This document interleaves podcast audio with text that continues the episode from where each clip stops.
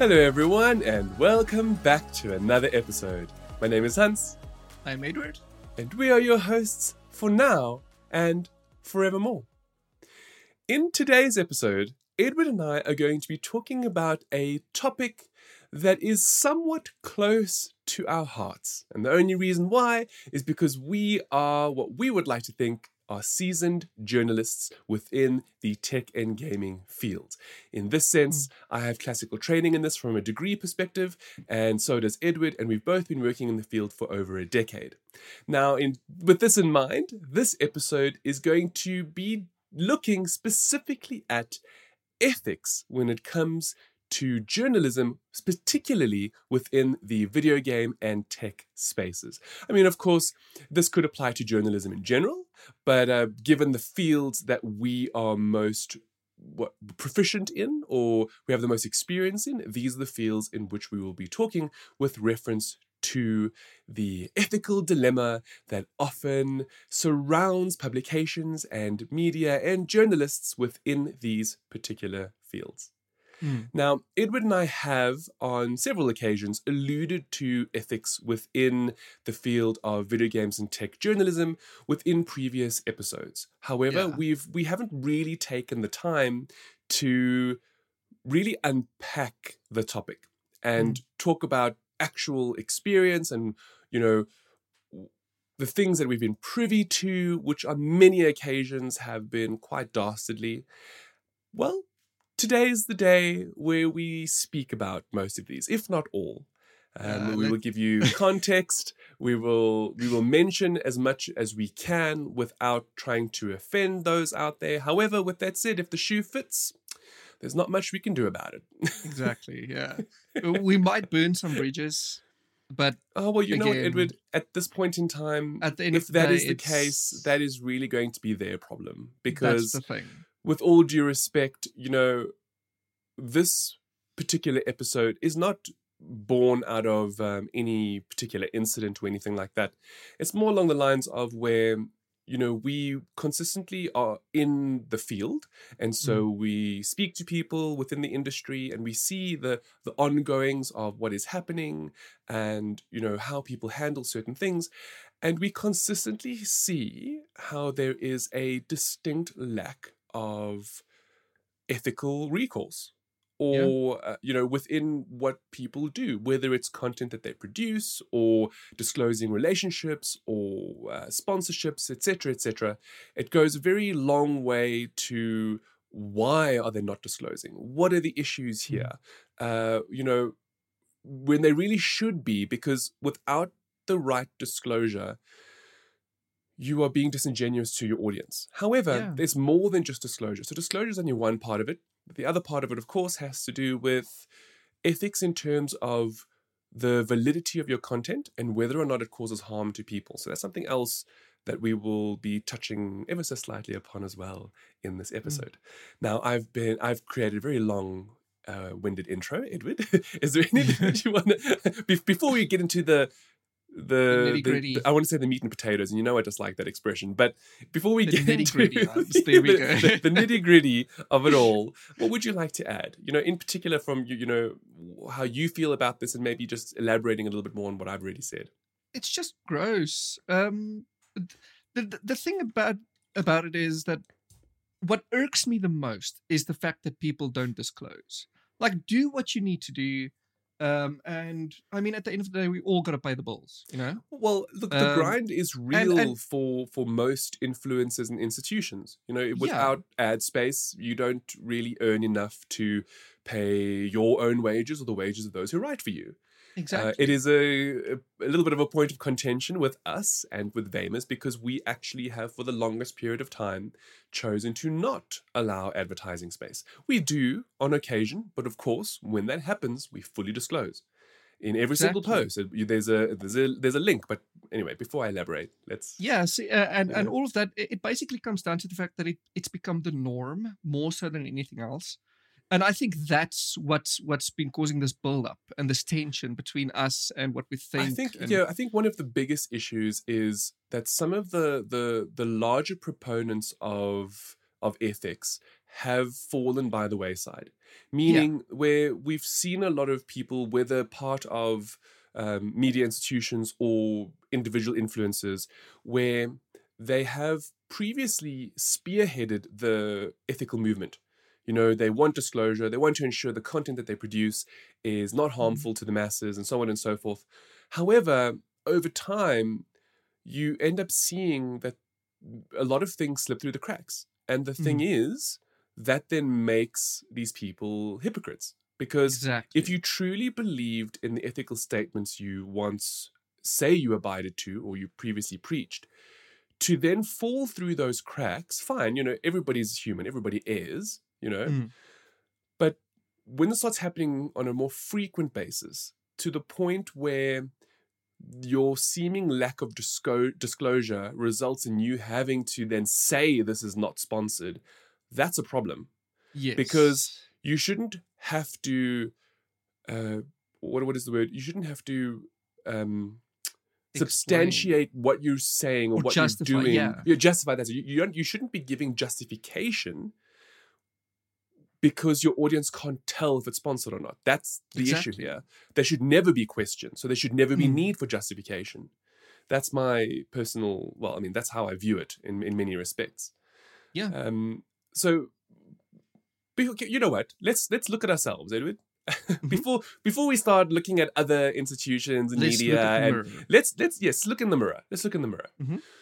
so for the longest period of time we've abided to an ethical code of conduct in particular with Vamers.com but that code of conduct applies to everything that we do whether it's uh, Yeah. the Gettle podcast for writing for reviews and so on and so forth we've we ab- abided to that before we even made it public but Yes. several years ago now we decided well let's actually put it out there so instead of people assuming that we were you know producing content under some sort of an ethical guise we decided okay let's actually put it out there for all to read and see so you know where what our stances are. And i believe that that's worked quite well. Now with that said and admittedly our code of conduct can use some sprucing up. Um, in particular, at the start of this episode, I mentioned how, you know, ethics are not just disclosure. It's not just, are you receiving compensation for whatever it is that you're producing or creating or, or doing? It's also having an ethical responsibility to ensure that whoever is consuming your content is consuming the most accurate version of the content that you can produce with sources that are legitimate and will not incite violence or or unnecessary violence or unnecessary harsh opinions to purposefully harm other people. Yeah. So, truthfully, we will update our ethical code of conduct to add those things in because even though we we already do it, our failing here was not having it publicly available. So Yeah. where our ethical statements, in my personal opinion, are still pretty decent, they were not comprehensive enough. Edward and I know this. And what's interesting is, although we abide to them ourselves, we feel it's important that for people who, who consume our content, that you understand where we're coming from. So instead Yeah. of us assuming you understand, we want you to know that where we're coming from so that you can better understand us. Yeah, that's the thing. It it's very much a case of tooting. I, I, I'm going to say my own horn um, because I want I don't want to speak to you, but um, I pride myself in the fact that we have this policy even Yes. available, and I feel like it's the, one of the most comprehensive locally and in the industry. Um, and, and Okay, so that's kind of sad to me. Y- yeah, you, know? bring up. Okay, so this is where we can start looking at other institutions, right? Mm, Uh, or, Mm. or I'm to just say institutions, and when I say that, I mean everybody from influencers to media publications to, um, you know, uh, Any business brand. it doesn't even have to be a brand. It can also be freelancers, all right? Because you must Mm. understand, everyone who who produces content and is paid for it on some in some level needs to have an ethical responsibility for whatever whatever Mm. it is that they're creating. All right, doesn't matter Yeah, what it is yeah. exactly, right? So, Edward brings up a point here. Now, again, it's not to toot our own horns here, right?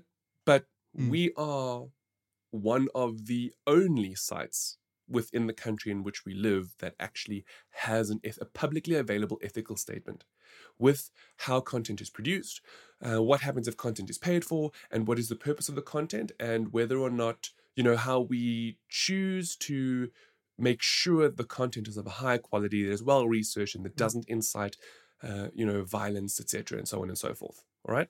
Yeah. Even if we didn't have one that was all encompassing like that, even if it was just a basic one of how we do disclosure, we are still one of the only institutions, not just locally, but internationally, that has a publicly available ethical code of conduct. Not just a statement, but a code of conduct. Yeah. Now, what's fascinating to us about that is how we often will see publications producing content without disclosure. Now, part of me wants to say that's their prerogative. But in the grand scheme of things, as a journalist, it is our responsibility to ensure that whatever content you are consuming, okay, has adequate disclosure and Yeah. has been well researched and so on and so forth. That is journalistic integrity and responsibility. It's not just a, oh, I'm going to produce this thing, so what? Right? Now, there can be a case for how most people are not journalists, right? Or at least not classically trained journalists. And for all intents of the intents and purposes of the term journalist, it's generally referred to somebody who works in a news organization, right? Mm. Um, to expand the point a bit more, it's not necessarily somebody who just sits behind a desk, but it's somebody who does investigative reporting. That is the common perception of what a journalist is. Okay, somebody who goes out there, gets the facts, um, writes a story that is, you know, factually based, and so on and so forth, and then reports it to the public. Yeah. Now, what's interesting about that is when you look at the different industries as a whole, and in particular here, the gaming and tech industries, there is a large proponent of websites and institutions which border on enthusiast writing. Mm. Okay? So, in that sense, to a degree, it is understandable that those kinds of insti- institutions or places or writers may not have the knowledge to understand what it means to be a journalist because they're just approaching it from an enthusiast perspective. Now, that's all fine and well for somebody who's starting off, all right? Yeah. Somebody who's still learning the ropes. You don't know any better, so you figure, okay, let me see how this goes. Now, I was like that once upon a time. When I started VAME, okay, yes and no. yes, I was like that once upon a time when I started Vamers in 2011. Perhaps the difference is that I had classical training and what it, it, it- means to be a communication specialist and journalist because of the degrees which I held at the time. Mm. So when I started Vamers, I started it off with a um, a particular style guide and ethical code of conduct, which um, Edward's one of my uh, longest companions in this endeavor, and he knows that right from the very beginning, I was very upfront and clear about how we disclose things, how things have to work, etc., etc. Even if back in that in that time it wasn't publicly available.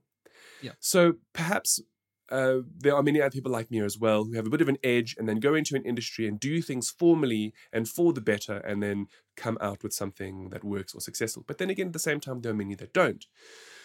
Now, I'm, I'm not trying to say all of this as a means of forgiving these people. It's more along the lines of everybody has to start somewhere, and to an extent, you can offer a little bit of uh, compassion to those who don't know any better, right?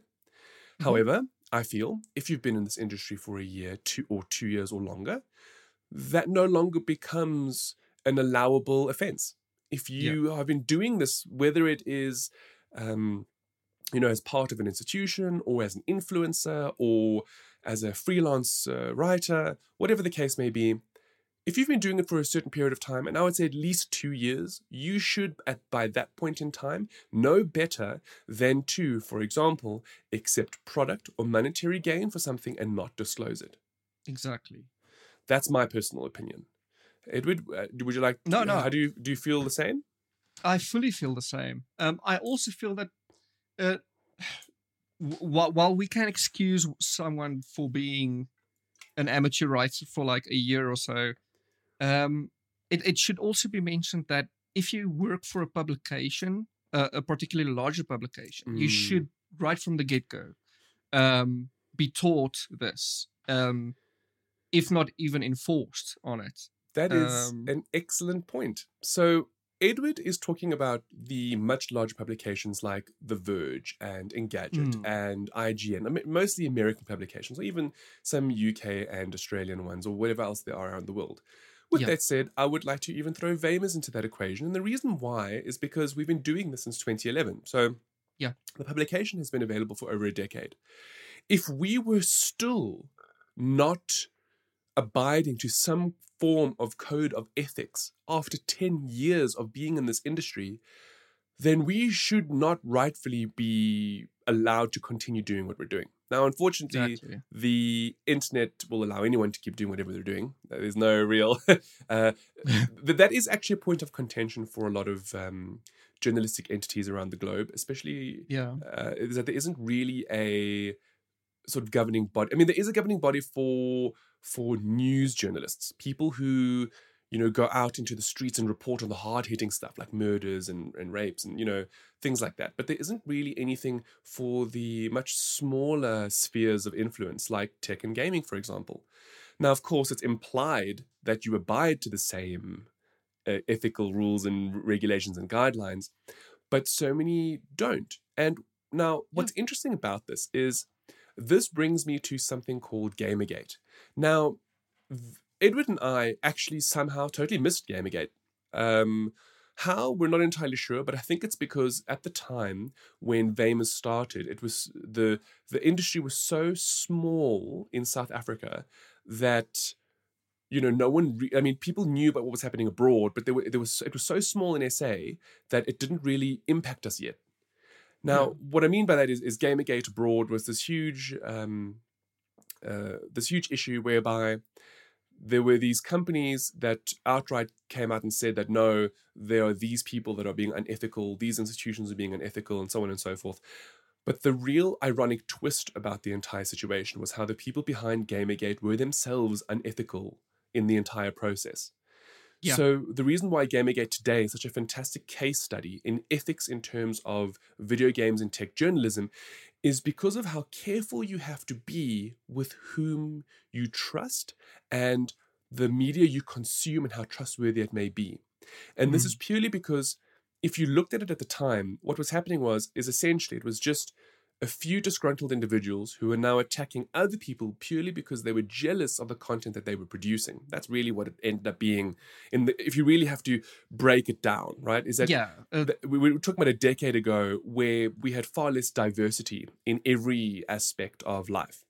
And essentially, what was happening is here is we had a, a a bunch of um, silly, narrow-minded white men who were deciding that they were going to attack people of color and different genders because they didn't know any better. That's essentially the the crux of Gamersgate. Um, and in in that scenario, certain websites benefited from from it, and we we're not going to mention them because they don't deserve any more of a platform. Um, and it, it it was a problem that really brought to light the the the idea of enthusiasm enthusiasm uh, journalism based out of enthusiasm that's it. and then people who do it professionally for a living. Yeah. And you know, it's an interesting thing for us because our website and eventually now today we have a podcast was born out of enthusiasm. And I personally believe many things should be born out of enthusiasm because you should do what you love as much as possible. But it's one thing to do what you love, it's another thing to do what you love and then hurt people around you or groups or whatever the case is, and then to produce content that you love, but in an unethical way, whereby it, that meaning that your audience can't actually tell whether or not what you're doing is paid for or legitimate or biased or skewed. And, you know, in many respects, everything we're speaking about now could actually be applied to just the news cycle in general. and how people in general need to be really careful of the news that they consume. Uh, but that's a that's a totally different topic for for, uh, for for for the most part.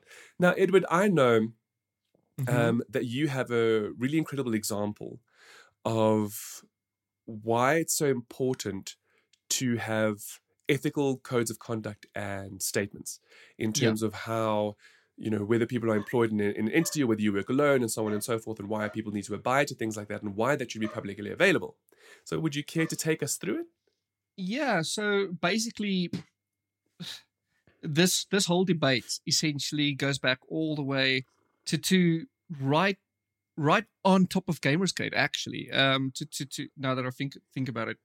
Um one of the biggest um and most gross, I guess is is the term examples of of ethics, uh, journalistic ethics going out the window is you mean like violation Machinima. right? Yeah. Violation yeah. It is essentially when machinima um what was found to to be not disclosing any of their ad campaigns.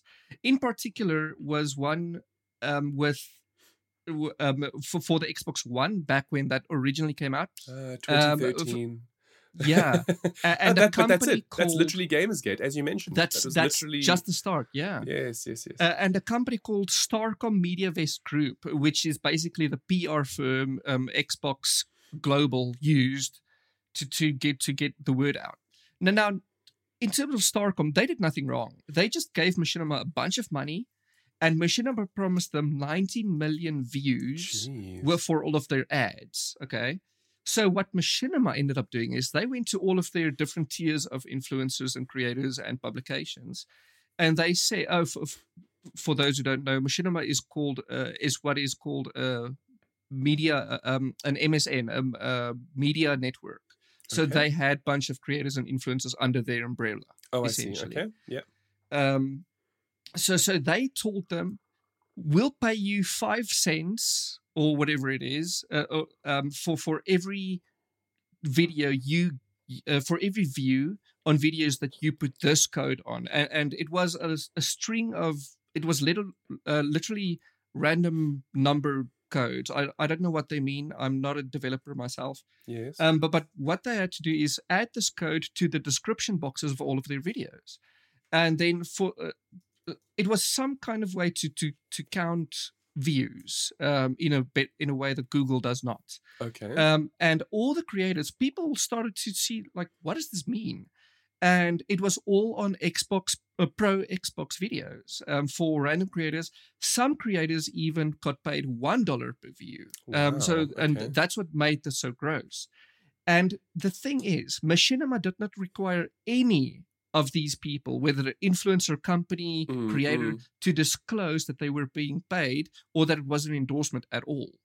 Um, and only very, very few creators. Um, uh, I recall um, Funhaus, or what what used to be Rooster Teeth. Yes. Sorry. Um, I recall they had issues with this because they used to be a Machinima partner back then.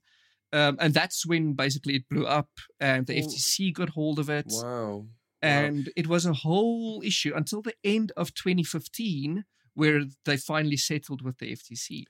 See, what's what's Um, sad about that Mm. is, first of all, how long it took to be uncovered, Yeah, and secondly, the fact that it uh, that they needed such a large organization to step in Mm. to expose it is uh, mind-boggling. Actually, if you think about it, because Yeah. this is a very, this is such a simple. It's such a simple thing to disclose. Just Mm. this video Just is paid for. This is That's an it. ad. This yeah, is an ad. It's that it's that simple, you know? It's actually I actually saw something interesting the other day. Hmm. Um I noticed how I've certain creators, YouTube creators, and big ones out there, don't utilize the there is promotional content in this video option when Oh, like creating a video. Mm. Now, as a creator, I understand this a little bit. I get it. Because the wording is a little bit obtuse. Because it it implies that you're being paid for what you're producing. But what then does that payment mean? Is that a physical payment? Is it payment in lieu of something? Is it being given something? Is it goods? So I saw a very interesting discussion between some very big YouTube creators. Anybody who follows Rene Ritchie, you could you can find what I'm talking about here. Um, where one of these creators was talking about how he often didn't act, put that in his videos because he didn't feel that what he was being given or paid for whatever fell under those bylines. Hmm. I still remember just looking at that and being like, actually, Like- actually, it kind of does.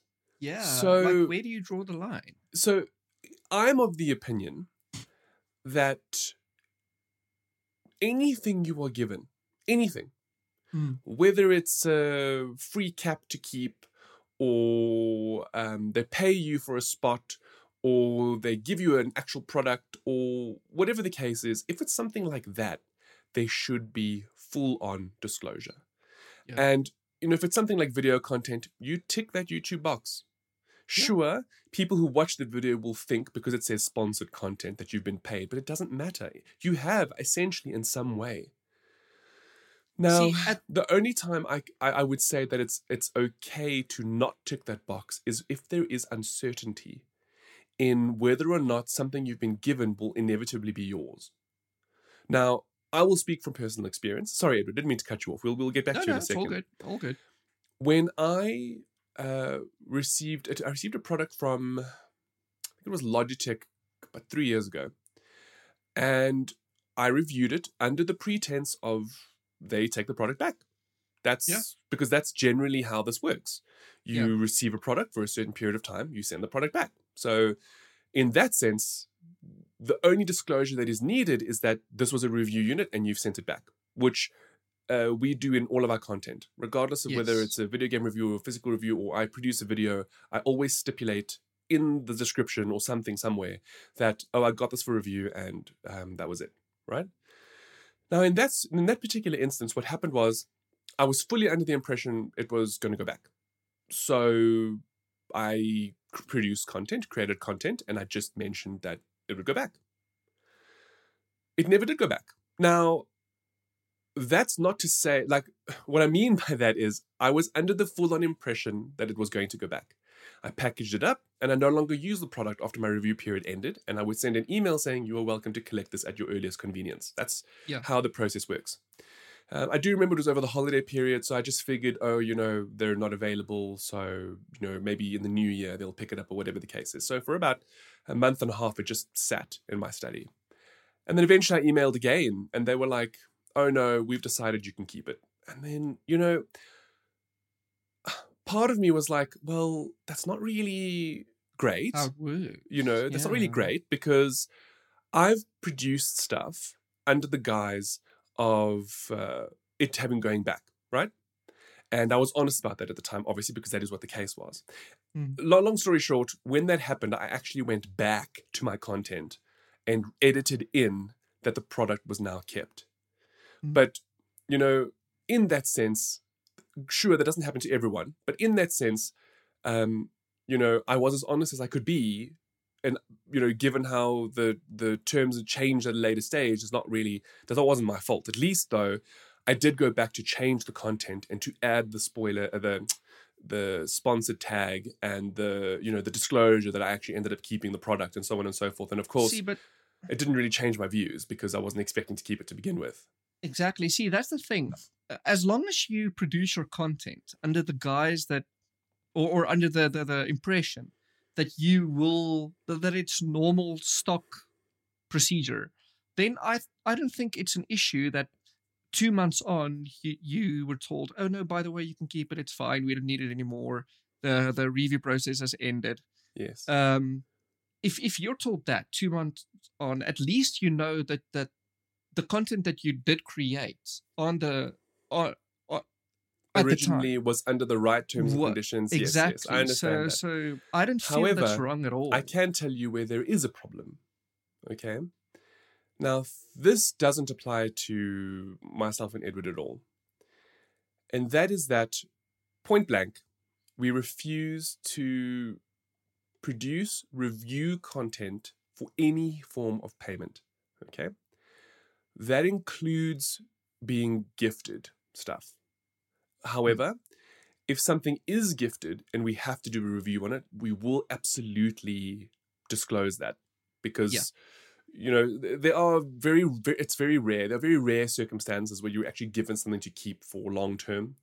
Um, and it's important, I feel, that your audience knows that you were actually given that. So um, they need to take that into consideration for whatever review you're putting out there. You know, just now it's Mhm. super glowing, but like they gave you the product, so you know there's a bit of a, you know, there can be a bit of a, an ethical, you know, fine line there that you could be crossing. Yeah. With that said, with that said, and this is a big part of of this discussion, is how there are many institutions out there that will accept a product for review for nothing. Uh, Not not not to keep, not to keep. Let's assume a review unit. Okay, they take it, they write the review, they produce a video, and they send it back. But then Mhm. they charge for the review, review video. Yeah. Because that's so. com- it- to me, that that that purposefully muddies the water Yes. because although you could argue, oh well, you know, video production is a lot of work, and it is. As somebody who who has done this and wants to do this possibly for a living in the future, it is a lot of work. It really, really is. But if I'm being paid for the review, then how do I separate the payment for the work versus the payment for my opinion? exactly. You see, Like, th- that's where it like it really muddies things up. Because at the end of the day especially if let's say you've you've as we do this we we build relationships with the pr companies and all the companies that send yes. us stuff um, for review. So you start falling into habits. You start falling into into um, ways of doing things. So so we're used to every quarter we'll get a bunch of new logitech products we'll review it and we'll send it back and we know what to expect plus minus every single time and it's the same with all companies so let's say you- you're used to a company who send you stuff and they just never ask for it back um but we then let's say it's us now hmm we'll, we'll i'll create the, the written review and hans will create the the, video um, content. video review. Yeah. Okay.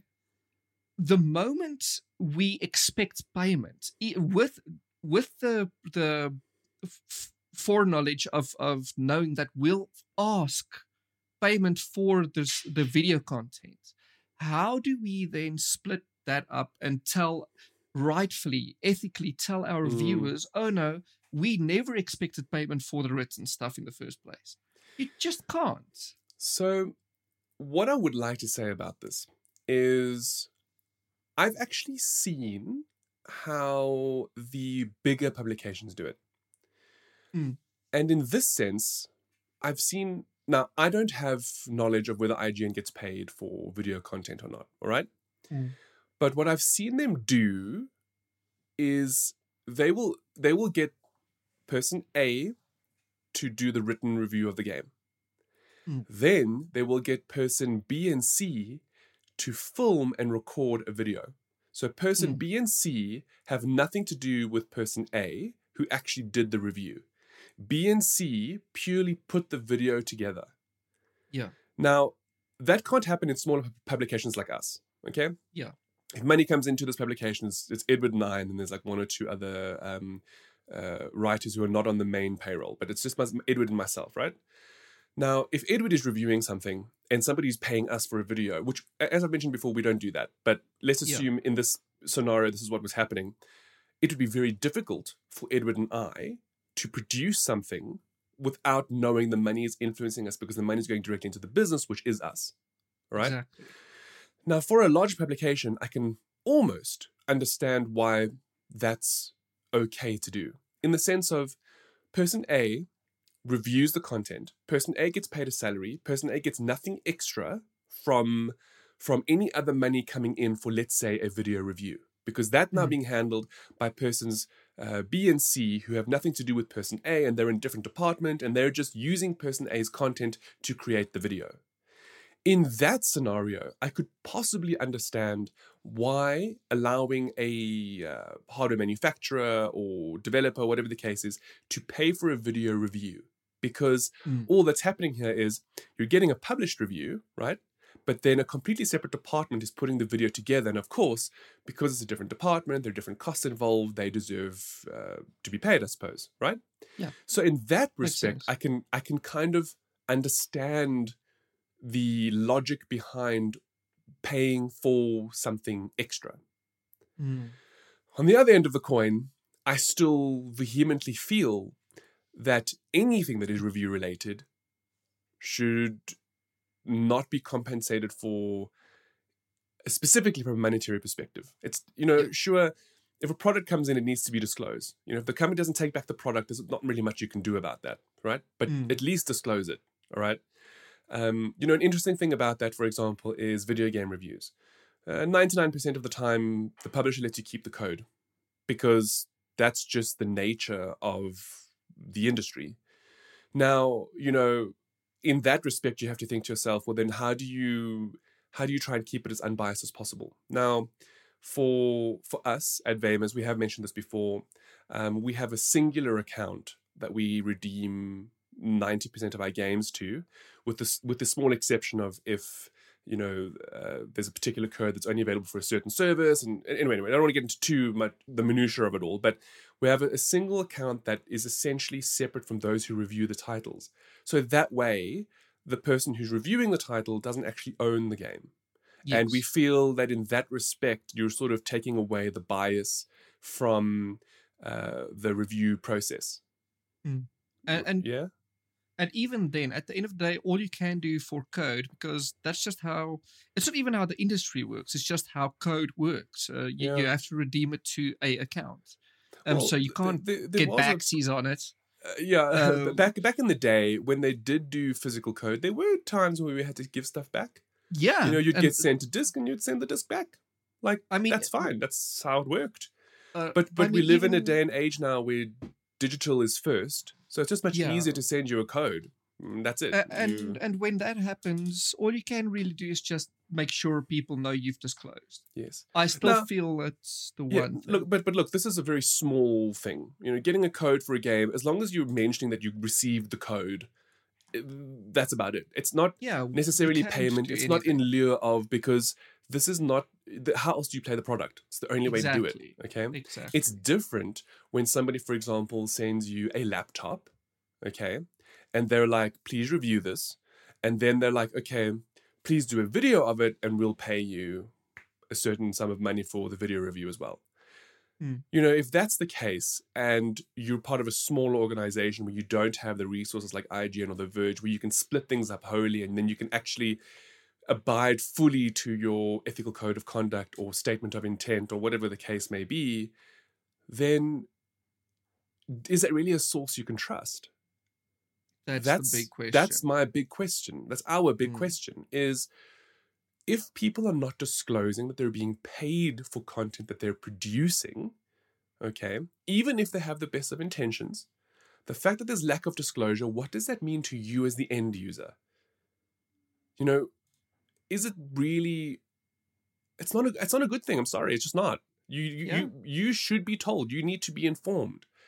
Uh, essentially, my, my biggest thing here is if you like reading or consuming content, whether it's a, fa- a YouTube creator or some sort of media institution, Google the name of that person or company and ethics and see what pops up. If they don't have a publicly available ethical statement, all right, then there should be some cause for concern. Now, with that said, Yeah. that's also not to mean that, you know, somebody can easily also have an ethical statement and just not do it, right? Just Mhm. because they've got one doesn't mean they're actually um, abiding to it.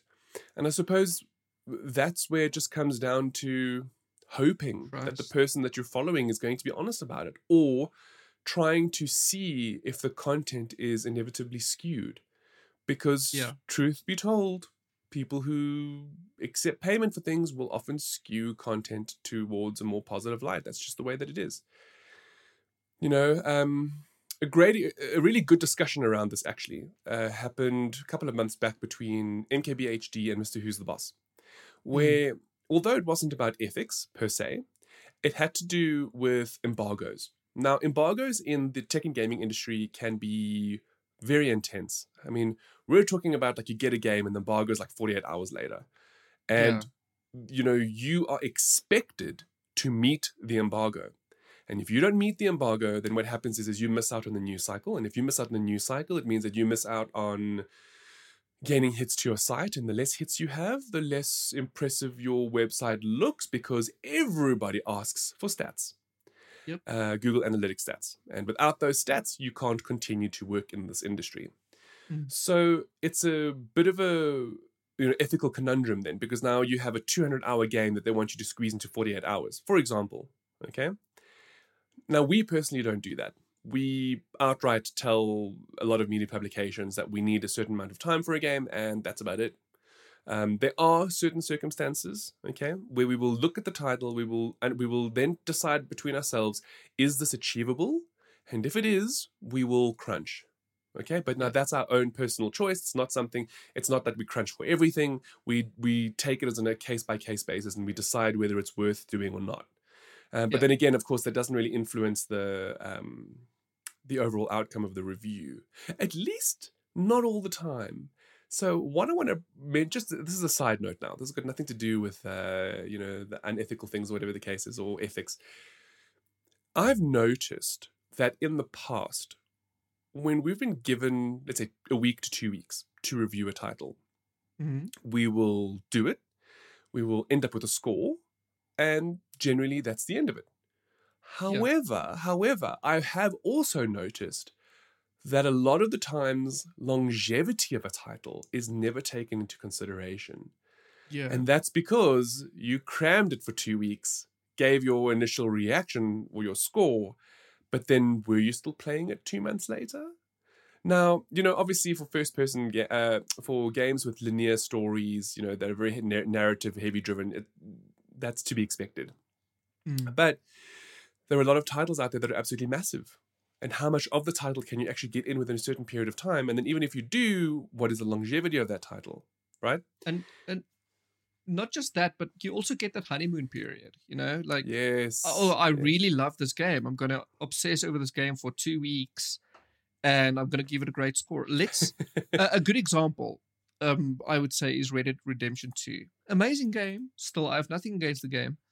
Um, but I will say, as much as I loved the game then, both its longevity and its uh, the the overall feel around the game, it diminishes starkly That's, um, uh, in- that's actually very in interesting. two to three weeks. because you know? I would have thought that that's a game with a lot of longevity because there's so much to do.